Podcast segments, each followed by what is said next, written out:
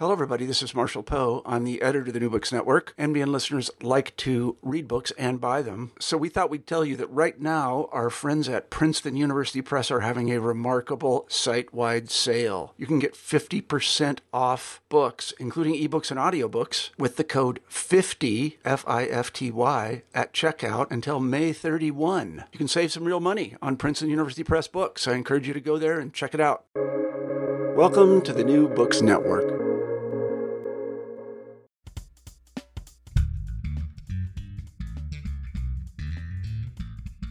Hello, welcome to New Books in Neuroscience. This is a podcast channel with the New Books Network. I'm John Griffiths from CAMH and the University of Toronto, and I'm co host of this channel with Christopher Harris and Joseph Friedman. Today I'm speaking with Dr. Chris Harris. Chris is a scientist and an educator with the company Backyard Brains, and I'm going to be talking with him today on a variety of fascinating topics, including neurorobotics, computational neuroscience, and STEM education. Chris, hello. Pleasure to be here. Excellent. So, Chris, before we get into the exciting work you've been doing at the moment, why don't you tell us a little bit about yourself and your background? Okay, so I have a perhaps slightly unusual background for a neuroscientist. So, I uh, started out in psychology and philosophy. Uh, that's my undergraduate degree. And uh, during that degree, I got very interested in the brain and uh, eventually ended up doing a PhD in neuroscience uh, in England at the University of Sussex. Um, and then I moved to the US in 2012 to do a postdoc uh, at the, the National Institutes of Health. And um, my my PhD studies in, in neuroscience were uh, used a small sea snail as the model organism. And the advantage of doing that is that you can see and record from neurons in the brain individually. So, so snails do have a brain, and uh, it contains about twenty thousand neurons. And we focused on the part of the brain that uh, controls feeding behavior. And one of the things that you can do with a small system like that is that you can expose it to important neurotransmitters like dopamine and uh, observe exactly how a small network like this responds to dopamine. Uh, dopamine is the chemical in the brain that controls um, motivation and learning, attention, that sort of thing. And uh, that's that's been my, my main interest uh, in, in, neuroscience ever since. Um, when I came to the National Institutes of Health, I was studying the zebrafish, so a little bit of a step up, but uh, but not that far. A, a, larval zebrafish, which is what we studied, has about eighty thousand neurons. Um, and in the zebrafish we studied vision primarily. Uh, i tried to get into the dopamine story with the zebrafish but it's it's it's difficult when they're so young. Um, but yeah that's um, that's my that's my training as a as a neuroscientist. Uh, yeah. and zebrafish so zebrafish when you're studying them they're they're larval right? So they're yeah, small they're transparent kind of pieces of jelly pretty much that's right. They're they're only a week old, and the the advantage is that when they're so young, um, their skin is transparent and their their skull is transparent, and so you can actually do calcium imaging, which is a very powerful method for studying individual neurons. Uh, you can do that with these zebrafish uh, without actually having to open up the brain and and uh, and interfere with the animal. You can you can restrain it in a little gel uh, and even leave its uh, eyes and its tail free to move. And then you can put them under a two photon microscope and you can see thousands of cells sometimes um, individually and record from them. And you can, crucially, you can expose the fish to visual stimuli and other stimuli um, to actually see how the brain processes visual information and, and, and transforms it into motions of the eyes and the, the tail.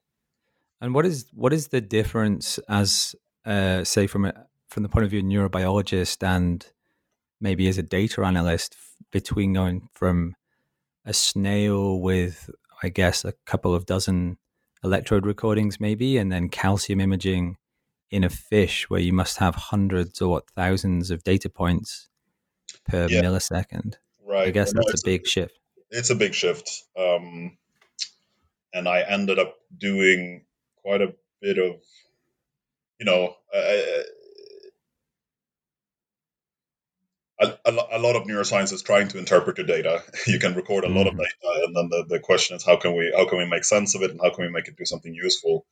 Um, and and yes, with the with calcium imaging, you get you get hundreds and hundreds of, of cells, and the big challenge is to cluster them in into groups that are that you believe are actually present. And then with the with the zebrafish, the promise is that because the brain is relatively small, we can do uh, something called electron microscopy or 3D electron microscopy to reconstruct the specific synapse uh, configuration, the specific connections between the neurons in this small brain.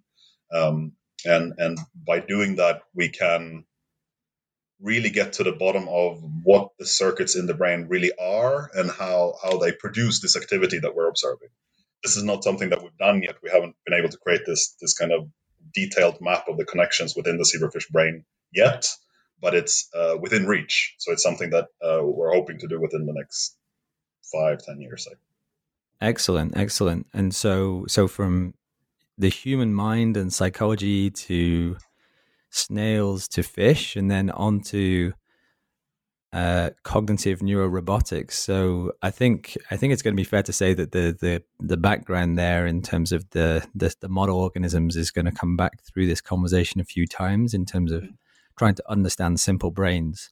Right. But why don't why don't you tell us now about that that transition? So now now you're in in the area of neurorobotics and educational neurorobotics. So how do you go from from your your work in the fish and your kind of neuroscience research to this latest evolution in your career trajectory?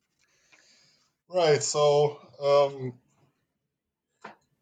towards the end of my postdoc at the NIH, the National Institutes of Health, I, I, I sort of realized that I didn't quite have the right temperament for basic science.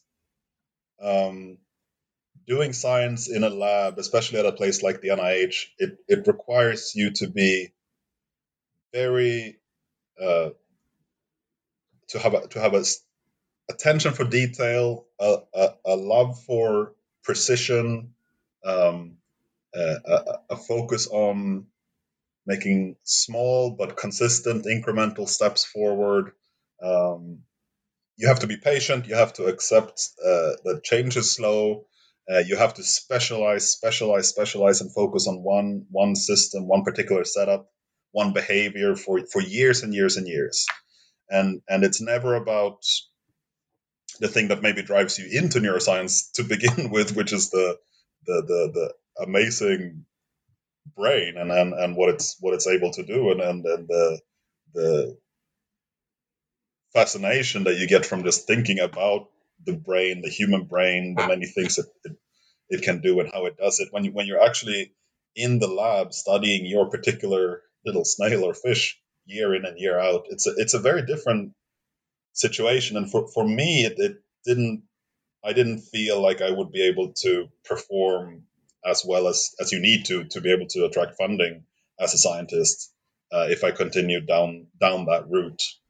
Um, during during my time at the NIH, I had gotten interested in neurorobotics, uh, the idea of using simulated brains to control robots, and I had um, played around with writing software to Im- implement um, computational models of neurons, and I'd I'd uh, kind of discovered online shopping in the U.S. and realized that I could get all the parts that I needed for a small robot sent to my door in two days for you know less a few hundred dollars.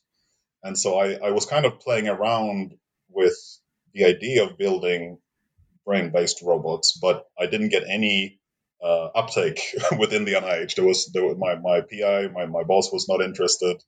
And um, neurorobotics has a slightly bad name within neuroscience. It's getting better but basically people feel that you have too many free parameters with these robots and that, that what you're basically doing is you're, you're spending a lot of money building robots that can replicate experimental data but are but cannot necessarily produce new testable hypotheses. Um, this is changing a little bit now because uh, well basically because computer power is increasing and because models of brains and circuits are getting better, but it's still the case that neurorobotics is not um, at the forefront of neuroscience. Certainly, brain modeling is a little bit different, but but neurorobotics actually claiming to have a brain controlling a robot or a brain-like uh, system controlling a robot and, and, and kind of deriving scientific value from that, that's still um, slight, slightly out of reach or at least uh, controversial.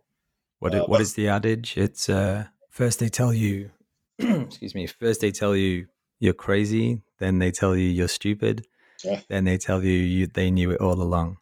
right. right, somewhere somewhere on that arc, maybe. Right, right.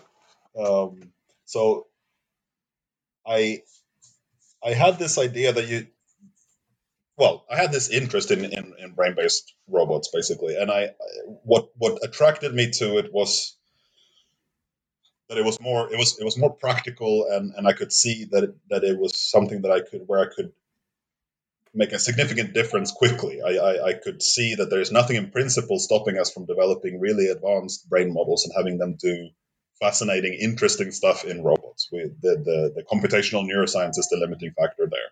And so I was attracted to the idea of working with robots like that. Um, but I didn't want to do it in a normal science context where I would be spending another five years trying to model a particular uh, visual motor response of a particular fish uh, in, in, in extreme detail. That, that was not what I wanted. So I got interested in the idea of using these robots for education because within education, I felt like there it was an opportunity to highlight the uh, that the brain is, is is fascinating, that neuroscience is fascinating, that it is inspiring, uh, that it's something that that will engage students even with very little science background. Most students are interested in the mind and interested in uh, psychological processes, um, and so I found this grant that the National Institute of Health um, awards, which is called a Small Business Innovation Research Grant, an SBIR grant. Um, and I reached out to a company called Backyard Brains, uh, who, I, who I work with now, work for now. Uh, and they had in the past developed, uh, attracted these kinds of grants to develop high school neuroscience research equipment. So they had focused on something called a SpikerBox, which is a cheap electrophysiology rig, uh, cheap and affordable and uh, uh user friendly electrophysiology rig that allowed students to record EEG from the head or record spikes from nerves of cockroaches or earthworms and to stimulate the nerves of the hand to, to kind of cause involuntary contractions and those kinds of uh, simple but but very instructive experiments uh, and, and making them available to students in the classroom. And so I, I, contacted them and proposed that we should write a grant together to develop these neuro robots. And, and it sort of took off from, from there. I joined the company. We applied for this grant three times before we had success. But on the third trial, we, we, uh, we got the award, and it's a pretty significant award that, that uh, will keep us going for many years, hopefully. And um, basically, the, our, our mission is to make neurorobotics available to high schools, high school students around the world, and, and hopefully beyond high school. We were um, basically interested in making the brain more accessible to everyone using neurorobots, using simulated um, simulated brains, visualizations of brains, user interfaces where you can easily do things like add testosterone to a brain or add dopamine to a brain and observe the responses. Great, great. That's fantastic. That's really brings us up to the to the present day and to right. the the um the meat of the conversation. So uh, let's let's get down to business now and talk about the the innards of the neurorobot infrastructure that you've been developing. Then you had an excellent paper published very recently in Frontiers in Neurorobotics just last month. That is February 2020. And the paper was titled Neurorobotics Workshop for High School Students Promotes Competence and Confidence in Computational Neuroscience. Now, for, for listeners this was in a journal called Frontiers. Frontiers is, a, is an open access journal, so anyone anyone can view and download a PDF of this article. You just need to find it. So if you just Google Christopher Harris Frontiers in Neurorobotics, you should get the URL from uh, from probably the top hit. And so the article itself it spells out these these main components of your project. It has all of this info, the rationale, the the hardware and software design specs, which are fascinating, the details of these high school educational workshops you've been running. And I'd really like to go through each of these in turn and, and kind of unpick and hear about all the all the work and the ideas and the innovation you've been putting in in those areas. So we had a bit of the background in terms of your motivations just now, but maybe we could flesh out, or you could flesh out for us the rationale a little bit more. So why why go for this? You know, slightly on the face of it, slightly eclectic mix of robotics, computational neuroscience, and high school education. What's the reason for putting those things into the pot? Mm-hmm. So, uh, first of all, the the kind of the overarching significance of the project or the purpose of the project um, is to remedy the fact that high school students generally, at least in the US, don't get any education in neuroscience. There is usually a small neuroscience component to biology and or psychology classes, but they're they're small. They're, they're not individual units. And um, this is a problem because neuroscience is is uh, is critical. But one in five people will suffer some sort of mental um, disorder or disability in their lifetime, and currently there are very few cures uh, or even effective treatments for most brain disorders. So we have a an impulse, we have a need to educate the workforce of the future in neuroscience.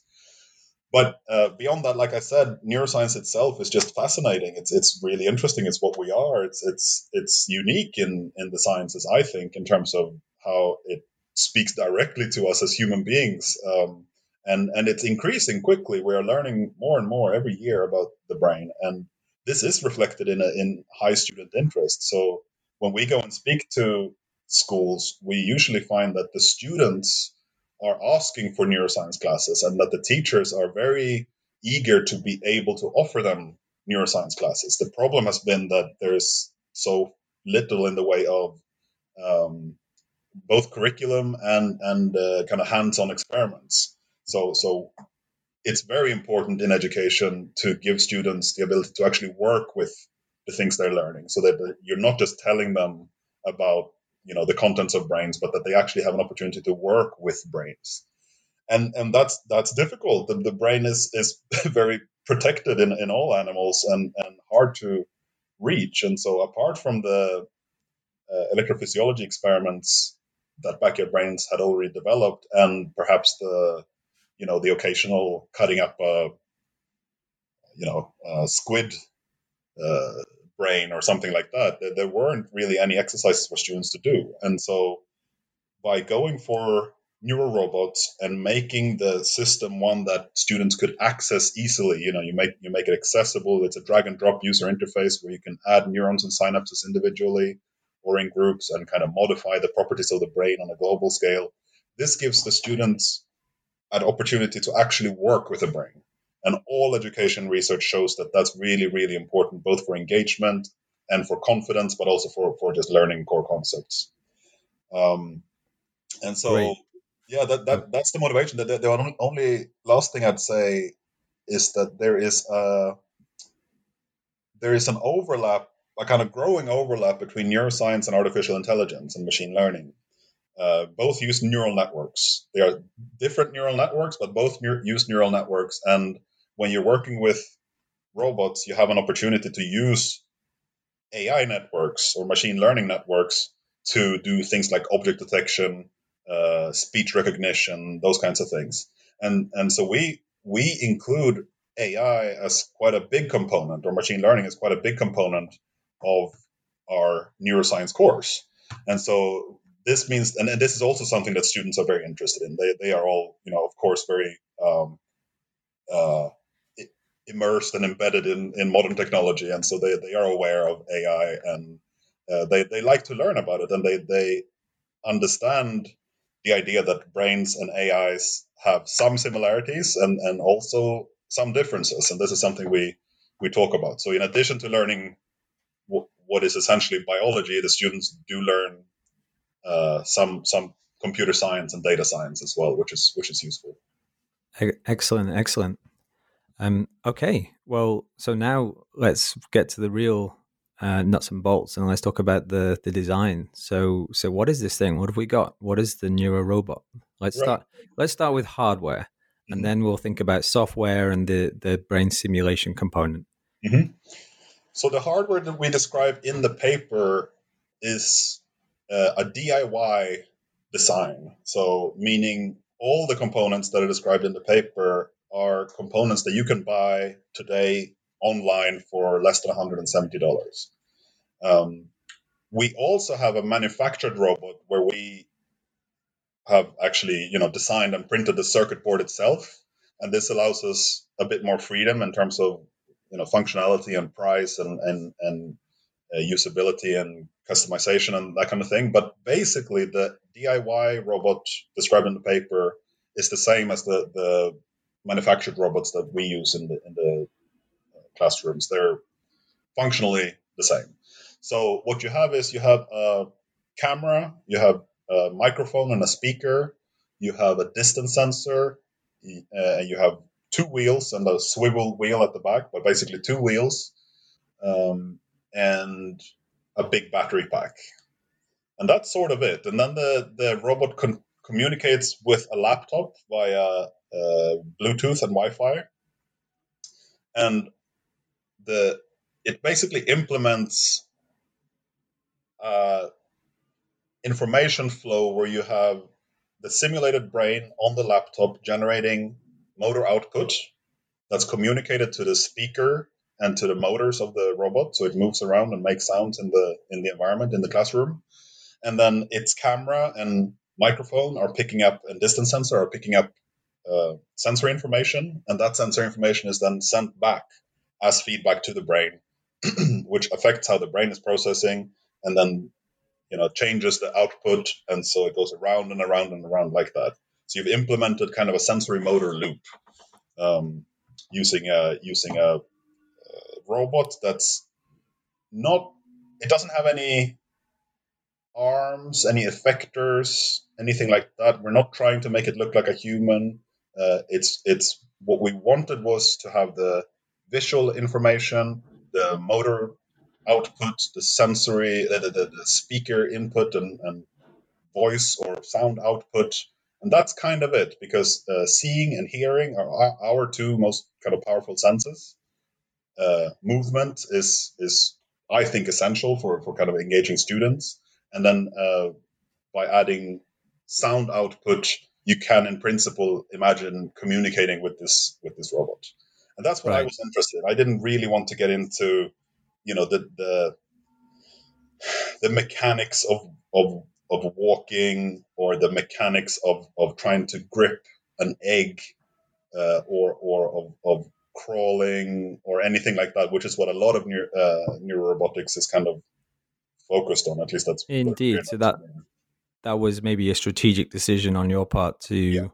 to skip, as you said, one of the the principal topics in in robotics in general, which is motor articulation with joint type, you know, hands and arms and so on. Yeah. You really you have something that's kind of like a little, you know, toy car. Yeah. Um, uh, but you're interested in essentially the slightly higher cognitive aspects of organis- organisms and nervous systems that is just one step abstracted away from the uh, the articulate specific articulations of let's say like mammalian legs and arms and also the specific way that sound and and visual information is parsed through the retina and maybe the earlier visual system. Absolutely. maybe you start just one step above those two. That's right. That's right. I didn't. I did not want to get uh, stuck in something that would take a long time to build, like like um, there's a lot of people working on how the brain responds to the whiskers of the of a rat, for instance, being being touched, and they, they spend years and years trying to get that exactly right.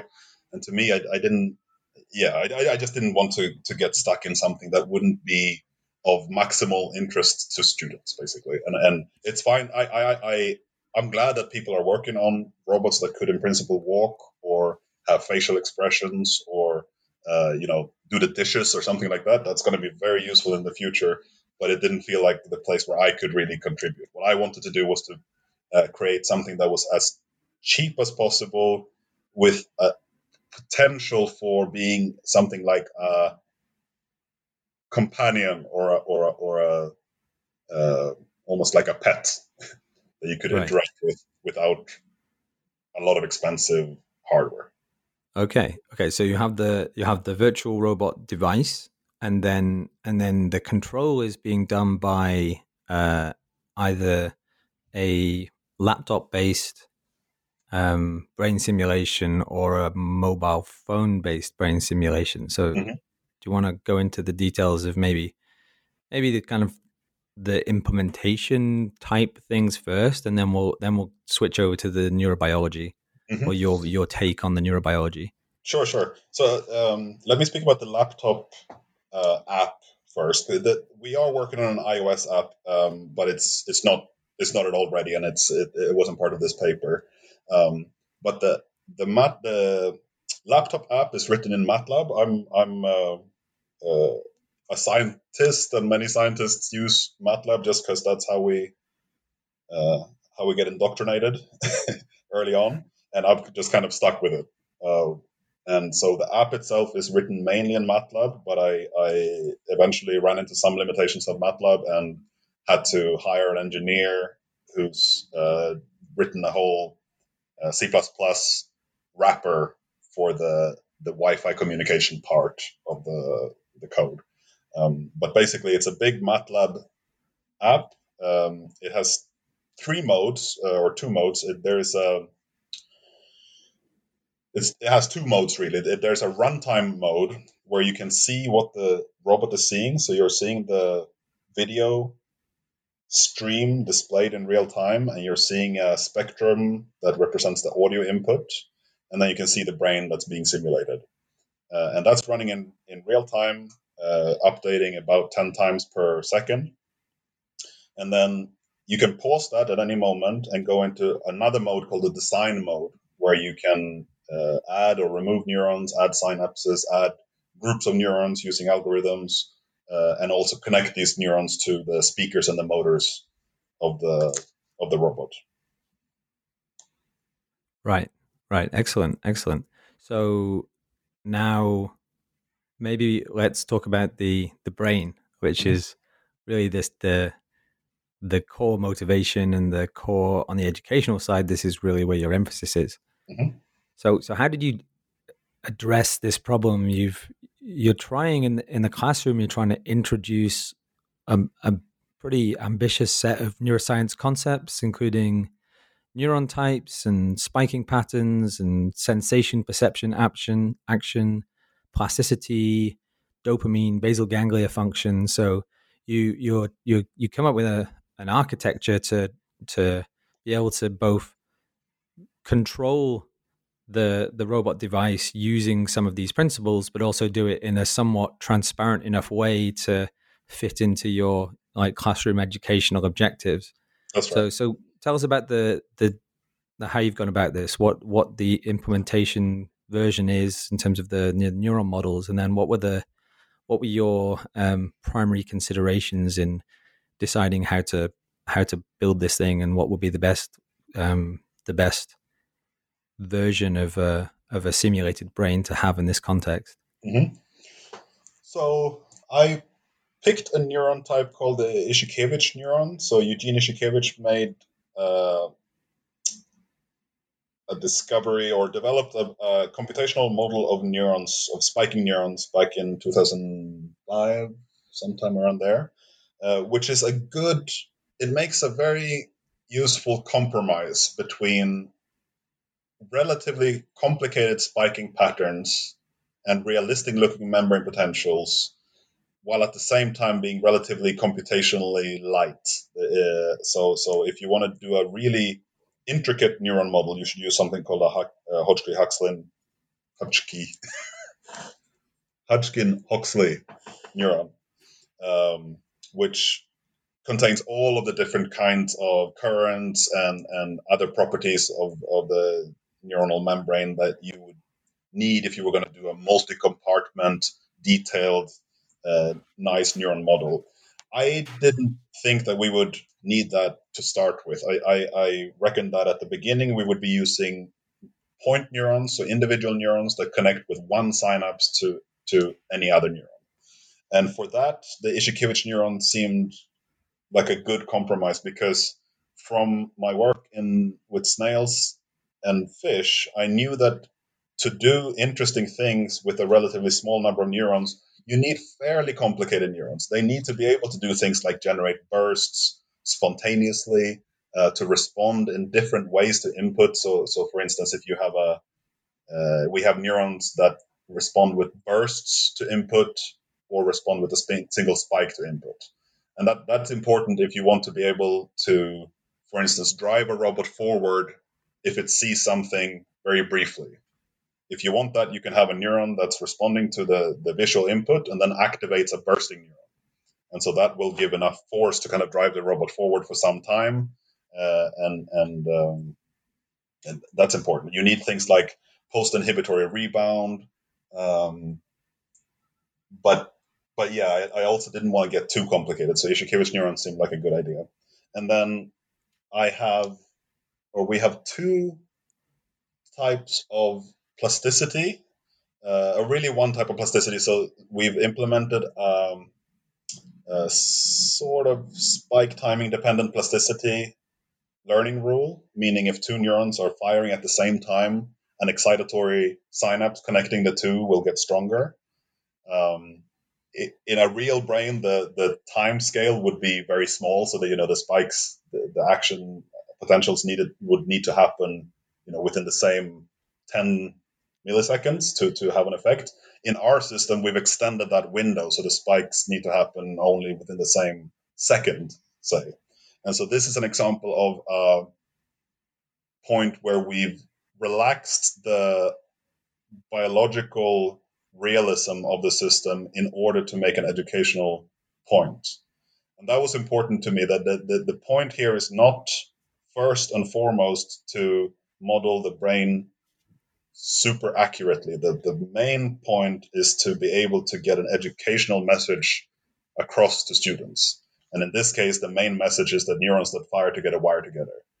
The time scale on which that happens is, is of secondary importance. It's important. And I point out to students where the model uh, differs from what you would expect in a real brain. But um, the, the, the main thing is that you're able to get across a message to students.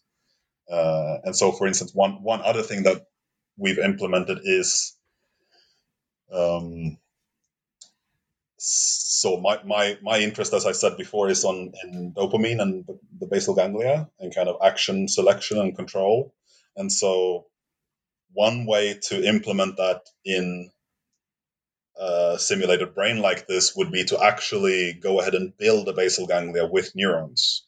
Uh, which is a which is something that has been done. Uh, Peter Redgrave and many others have attempted to build computational models of the basal ganglia, and then they work, and, that, and it's interesting, but they are very complicated and hard to edit. And so, again, what we did was instead of implementing a proper neuronal model of the basal ganglia, we've implemented an algorithmic model where you can assign neurons in the brain to a, a unique network, a unique basal ganglia network, a unique network that's under the control of a channel within the basal ganglia.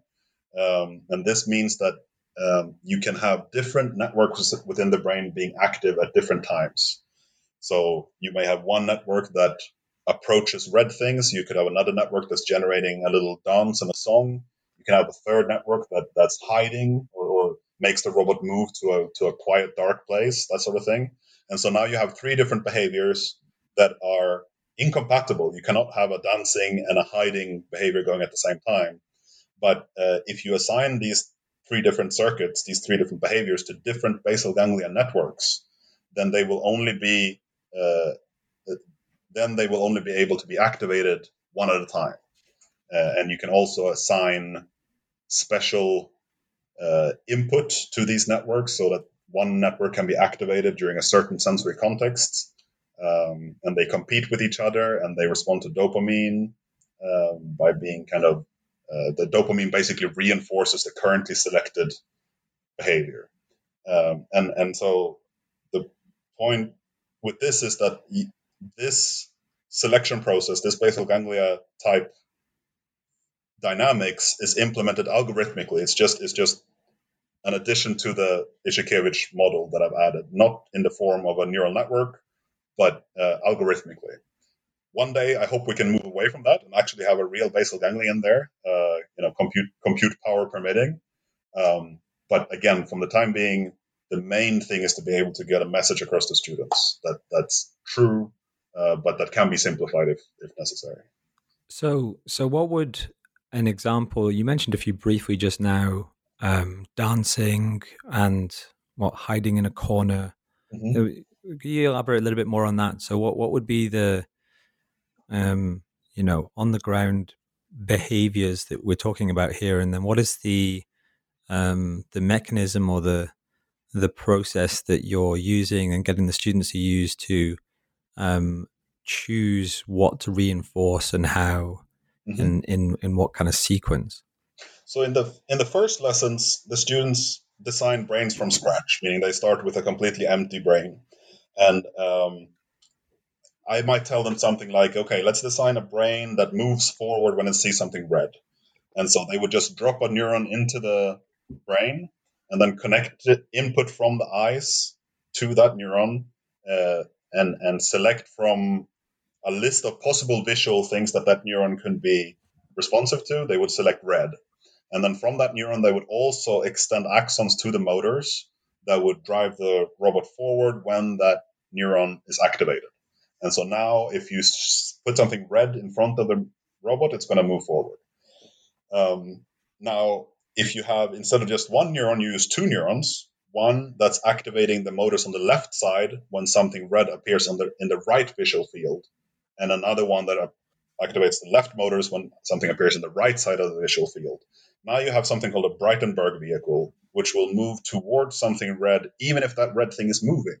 So basically, if, if the if the red thing that you're seeing is on the left, and you and that activates the motors on the right side that's going to turn the robot towards the red thing and then the red thing will be in the center of the visual field activating the motors both on the left and the right side and so now it's going to move forward um, and so now you have something that's approaching something else which is interesting now maybe you add a third neuron that's connected to the distance sensor and makes the robot move backwards when it's uh, getting too close to something and so now you have a robot that, that will move around on the floor, uh, approach red things, but without crashing into objects. And so, and then maybe you add a fourth neuron that produces spontaneous little bursts so that the robot is moving spontaneously. So it doesn't just sit still until it sees something red, but it moves spontaneously. Um, so that that's the kind of brain that the students might design in the first two lessons. So I go pretty simple four four neuron brain, and then in the following lessons, I have pre-configured brains that are a, a little bit more complicated and, and kind of uh, tuned and balanced so that they, they will produce interesting types of behavior. Uh, things like dancing, things like responding to audio input with a specific motor output or audio output. Um, if you have two near, two robots in the same place, we can train a neural network so that they can detect each other and you can use the sound, uh, the microphone, and the speakers to have the robots actually communicate with each other. So if they hear a particular tone, they produce a specific response. Um, we're we're working now on uh, something called RAT-SLAM, which is a basically a, a, method for implementing place cells. So hippocampal uh, place cells allow the brain to know where it is in a room, and so you can tie specific locations in a room to specific behaviors this way so that one w- when the robot gets to a place that's calm or quiet or dark or something you can you can tell it okay stay there now now shut off that other circuit that was uh, causing you to explore. So it's it's um, it's early days, um, but I'm, I'm we're finally at a stage where designing more and more interesting brains is kind of the limiting factor, which is great. That's exactly where I want to be. I want the computational neuroscience to be the bottleneck in this project, not the hardware or the software or, or the money or getting into schools uh, to teach, uh, but actually to have the neuroscience be the, the limiting factor because I feel relatively certain that um, we'll be able to build just just more and more and more interesting behaviors using using discoveries in neuroscience. Fantastic. So uh, this this question I think does speak to your last point about expanding and having the neuroscience be be the limiting factor. The thing, the question that I have, or the, a, a question that occurs to me when I'm thinking about and you know seeing one or two videos of the of the devices, and you have these little clusters as well. You have what three or four or five of them running at the same time, little kind of pods. Um, what what yeah, type oh, yeah. of I'd say quote unquote animal are we are we looking at here?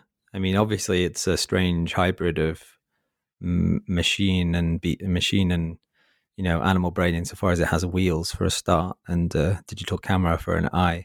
Right. But um, you know, at the level of the uh, kind of behavioral primitives and the do you do you have a sense like are you are you basically do you have a little fish on wheels here, or do you have a, a little little kind of slightly dumb mouse on wheels, or is it like a nematode worm on wheels? Or? Right. No, it's a good question. Uh, uh, I I don't think of it in those terms anymore. Um, but now that you mention it, it it's true that the the hardware design is not was not entirely based uh, arrived at in a, in in in a, in a rational way. But but in the in the beginning, the aim of these robots was to model the fish, like I said, and so the larval zebrafish. uh, it only it only has the ability to to kind of navigate in two dimensions in these kind of relatively shallow surfaces. Uh, so so like the robot, it can move left and right and forward and backward, um, and then it has vision and hearing and so so it's actually kind of similar to a larval zebrafish in in some sense. Um, but I don't think of it as a as a particular animal anymore, and and I enjoy. Uh, for instance, having the convolutional neural networks that we use for object detection, they kind of give give a certain uh, gravitas to the brain. If it's if it's able to detect uh, changes in the environment that are that, that correspond to specific events, or, or at least able to detect specific objects like shoes or other robots, or, or um, like with the students, I frequently bring in balloons and cups and uh, well, there, you can you can train a system to detect anything, so desks and, and, and legs so you and have chairs a, and so on. You you have a is it a pre-trained visual module that in the form of a convolutional net? Right, right. Uh, I forget if I'm using. I think I'm still using AlexNet. So actually, okay. relatively old uh, object detection network, but it's it's uh, kind of like comes pre-installed in MATLAB, so I don't even do that much uh, training of it. I have trained uh, networks to detect other robots, and to do that, you need to take pictures of, of other robots. I, I I took 100 pictures the first time and I was struggling, like, why is this not working? It's not working. And then I just took another 150 pictures, so 250 pictures of robots from different angles. And then suddenly it worked beautifully. It's just a, a, an instance of, of you do you do need large data sets for to train these convolutional neural networks, but with enough data you can you can train them to detect anything. And we want to do the same thing now with with uh, voice, so that you can use voice commands uh, to make the robot do something. So again, you you I, I think of these as kind of sensory filters. So you have visual filters that uh, could be something simple like a color or something complex like an object or, a, or an event. Um, and same for audio input. You you can at the moment I have it set up so that the microphone or so, so that neurons can be activated by specific tones. but there's nothing stopping us from making a specific neuron that responds to a specific uh, voice command. And so that's that takes you, if you think of it in terms of kind of Jennifer Aniston neurons and, and, and temporal cortex neurons, where you have very high specificity, uh, this kind of artificial neural network allows us to uh, kind of work as if we had a, an advanced visual system, you know, all the way from V, V1 up to temporal cortex that's able to identify specific objects. Um, and so in that sense, I don't I don't feel like I'm working with a a small brain, as it were. Right. So I'm what I'm thinking now is maybe if we broaden a little bit beyond just the the new robot project you have, which is in itself very kind of expansive in its own way, but thinking about the field of neurorobotics in general, or cognitive neurorobotics, or the intersection of computational neuroscience and robotics. Do you have any, you know, feeling about what what's going on, what's kind of live and exciting in this field at the moment? And then, are there any particular intersection points, or indeed, kind of negative intersection points, things you avoid or want to avoid in terms of what's you know big big topics at the moment in neurorobotics in general. We talked about uh, action motor control things as well. But could you speak to that a little bit? Yeah. So uh, to to me, the interesting. Uh, so so let's say it's it's a little bit like there are two separate realms where you have neurorobotics and neuroscientists and computational neuroscience sticking very close to the to the brain. So so if if like for instance during the review of this paper, um, one of the reviewers were saying something like that they were having a hard time understanding how we did the vision because they didn't see a model of the retina in there. And, it, and it, to me, that's that's that's fantastic. I, I do not want a model of the retina in there. That's a that's a that's a five year project right there, trying to do that right. 50 year um, project. Exactly. it's it's a very very complicated thing to to get that right. And and my impression is that scientists, neuroscientists, uh, are forced a little bit to stick almost too close to the the brain brain data. And then on the other side, we have these remarkable developments in AI and robotics. Um, if you think of something like the Google Home, that's a robot that can hear and produce sound output. It can't move, but it doesn't really need to. But in terms of what's inside, um, there's very little overlap. Uh, apart from apart from AIs using neurons and synapses, there's very little from the brain actually in uh, artificial neural networks today, I would say. I mean, reinforcement learning is a big, big thing, and that in some senses come from biology. But there's very little in the way of biologically realistic circuitry in anything going on at Google.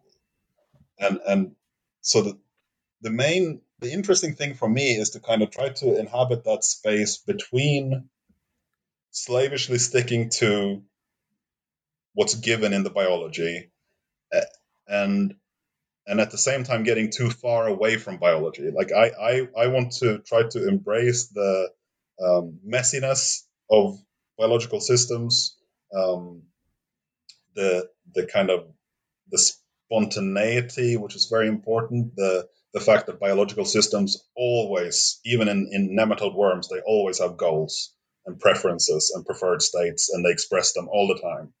Um, your your Google Home doesn't have a preferred state. It doesn't doesn't have anything like a like a want or a need, uh, and its neurons uh, doesn't are not active unless they become activated by input from you. You know, a, a neural network in an AI or in, in Google Home will the neurons will only respond, produce activity, and activate down downstream layers if they get input in a brain it's very different the brain's producing a ton of activity all by itself um, And so, in that sense, I guess they're a little bit more like a Roomba, which at least produces spontaneous behavior. But a, a Roomba's behavior is very predictable as well. With with robots with brains, you have a huge amount of unpredictability, and you have these kind of really canonical structures. You have a thalamus, you have a cortex, you have a basal ganglia. Uh, you do have retinas, but but my focus is on the, the core structures like like cortex, like the basal ganglia, um, that seem to kind of house the the, the most ex- essential part of the experience and the, and the ability. I don't know if that Good. makes sense. I hope uh, I hope that's yeah yeah that that certainly was the kind of thing I was wondering. I have I have another follow up. Uh, I I realize or it occurred to me from your comments just now that we should do a, a follow up discussion. It would be another discussion another time on uh, what what is going on in the in the head of a um, of a brain simulation or or indeed a nematode worm, mm-hmm. uh, more along a kind of philosophical dimension um, of what is the, what kind of mind do you have in a in a fish, a fly, a worm, and a and a neuro robot. Well, well, let, let me just say one thing, uh, which is that um, in the lesson, so the fourth lesson is where I kind of go into AI and machine learning properly in the in the classroom, and that's usually a very successful lesson because the students are very interested in exactly this question. So, so if you put it to the students that uh, you know robots and computers are going to get more and more complicated, more and more capable, uh, and you tell them that it's a completely open question at the moment whether a robot that has something like a brain inside it's a simulation but something that, that has the functional the components of, of a real brain. It's a completely open question at the moment whether such a thing would be in any sense conscious would it be bad to mistreat a service robot? Uh, uh, we we don't we don't really know, and there are there are many arguments. There are many ways you can go with that that debate.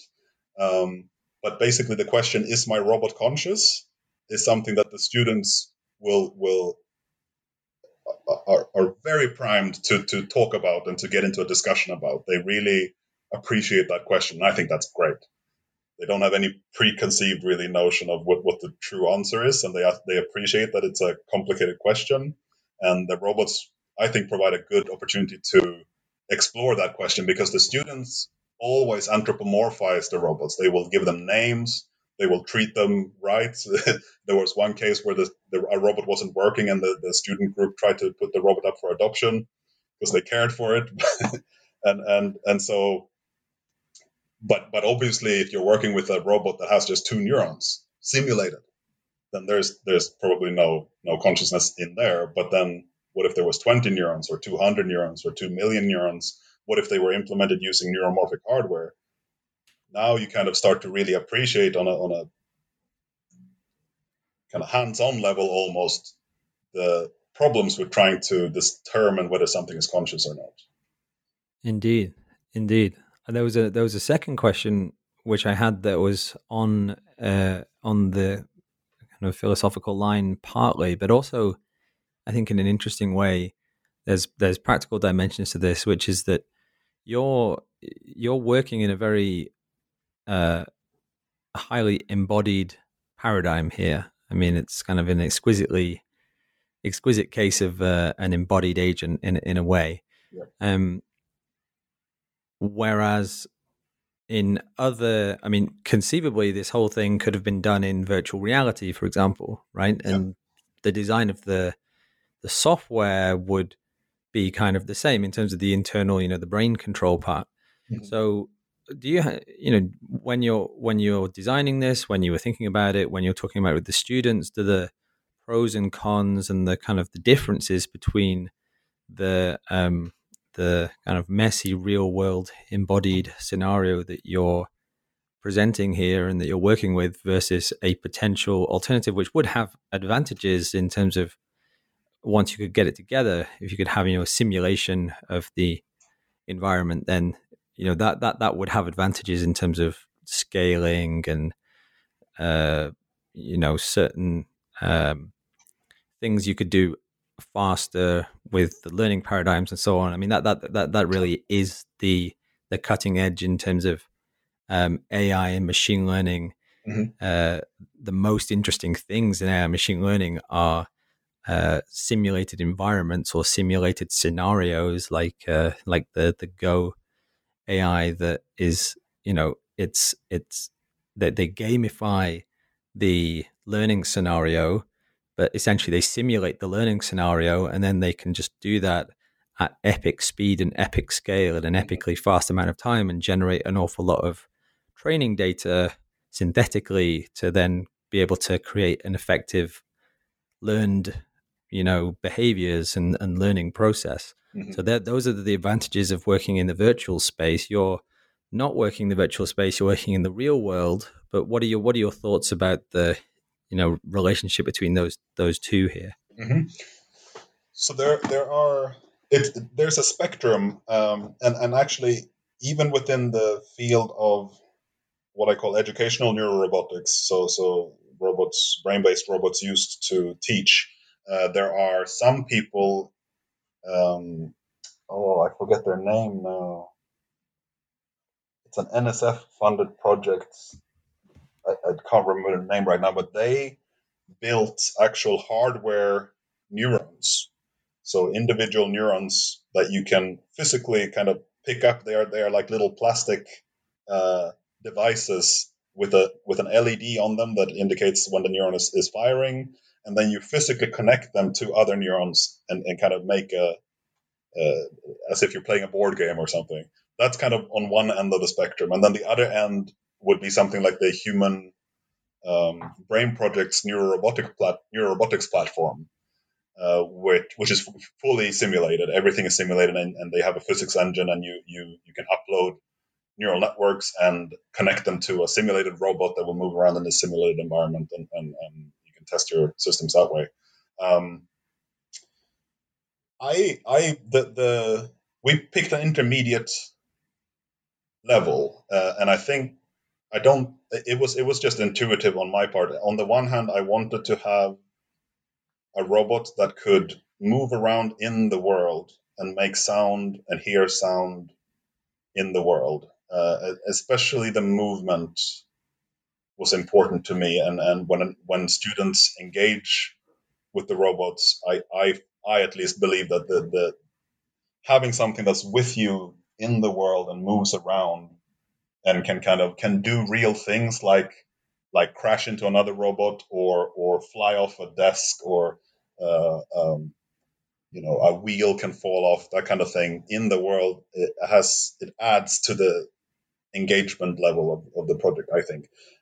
That said um, i also wanted to have the option of uh, running really really big simulations in principle. So you you can imagine now running a brain that's uh, maybe running in the cloud, or if you have a really powerful laptop, you could run you know millions of neurons that would control this same this same robot. So it's it's scalable. It's massively scalable in, in that sense.